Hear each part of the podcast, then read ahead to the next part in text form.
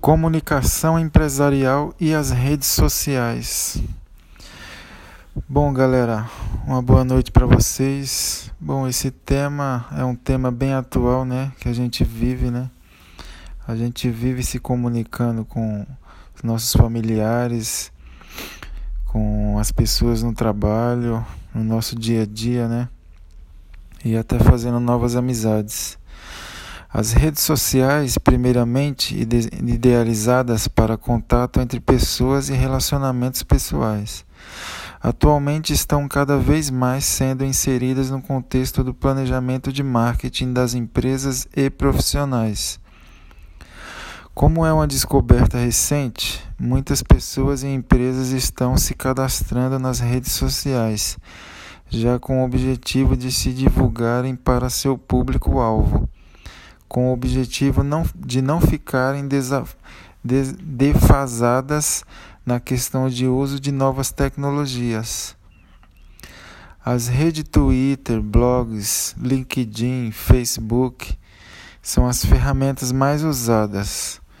O Instagram é um exemplo disso, né?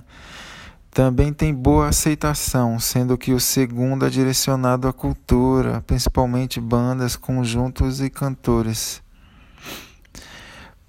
Profissionais usam as redes sociais para divulgar seu currículo, formar uma network abrangente e garantir acesso às informações e atualizações em seu ramo de atuação. Com isso, o número de redes sociais tem aumentado de forma significativa se segmentando e principalmente especializando por assunto, interesse ou grupo determinado. A Dreamio é voltada para marcas, a genealogia para famílias, a Meadiciona dá oportunidade de centralizar todos os endereços de comunidades em um só lugar e poder se divulgar de forma prática nas redes sociais quais a empresa ou pessoa pertence. Então, galera, fica aí a dica aí, ó.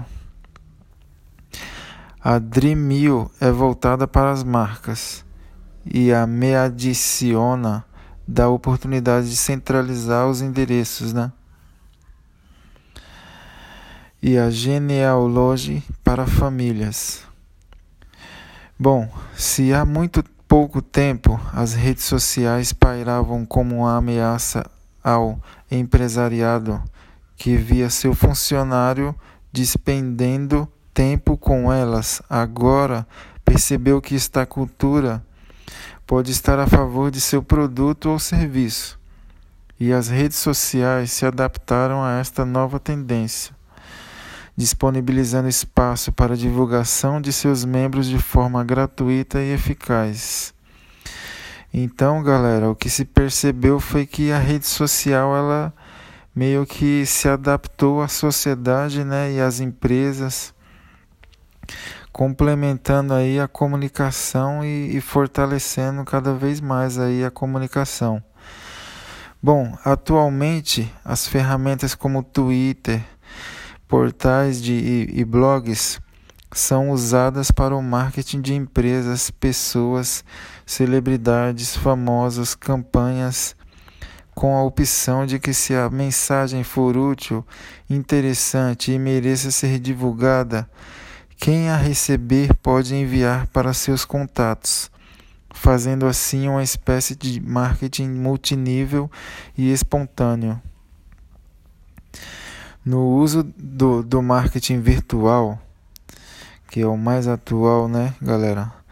Através deste novo meio de veiculação, as empresas devem estar cientes que ainda existem limitações, como, por exemplo, possíveis clientes que não usam a rede mundial ou determinada rede e uso exclusivo da rede para informações, ou seja, pesquisa, critério, preparo, planejamento e acompanhamento, características do marketing offline, também devem ser aplicadas nas redes sociais.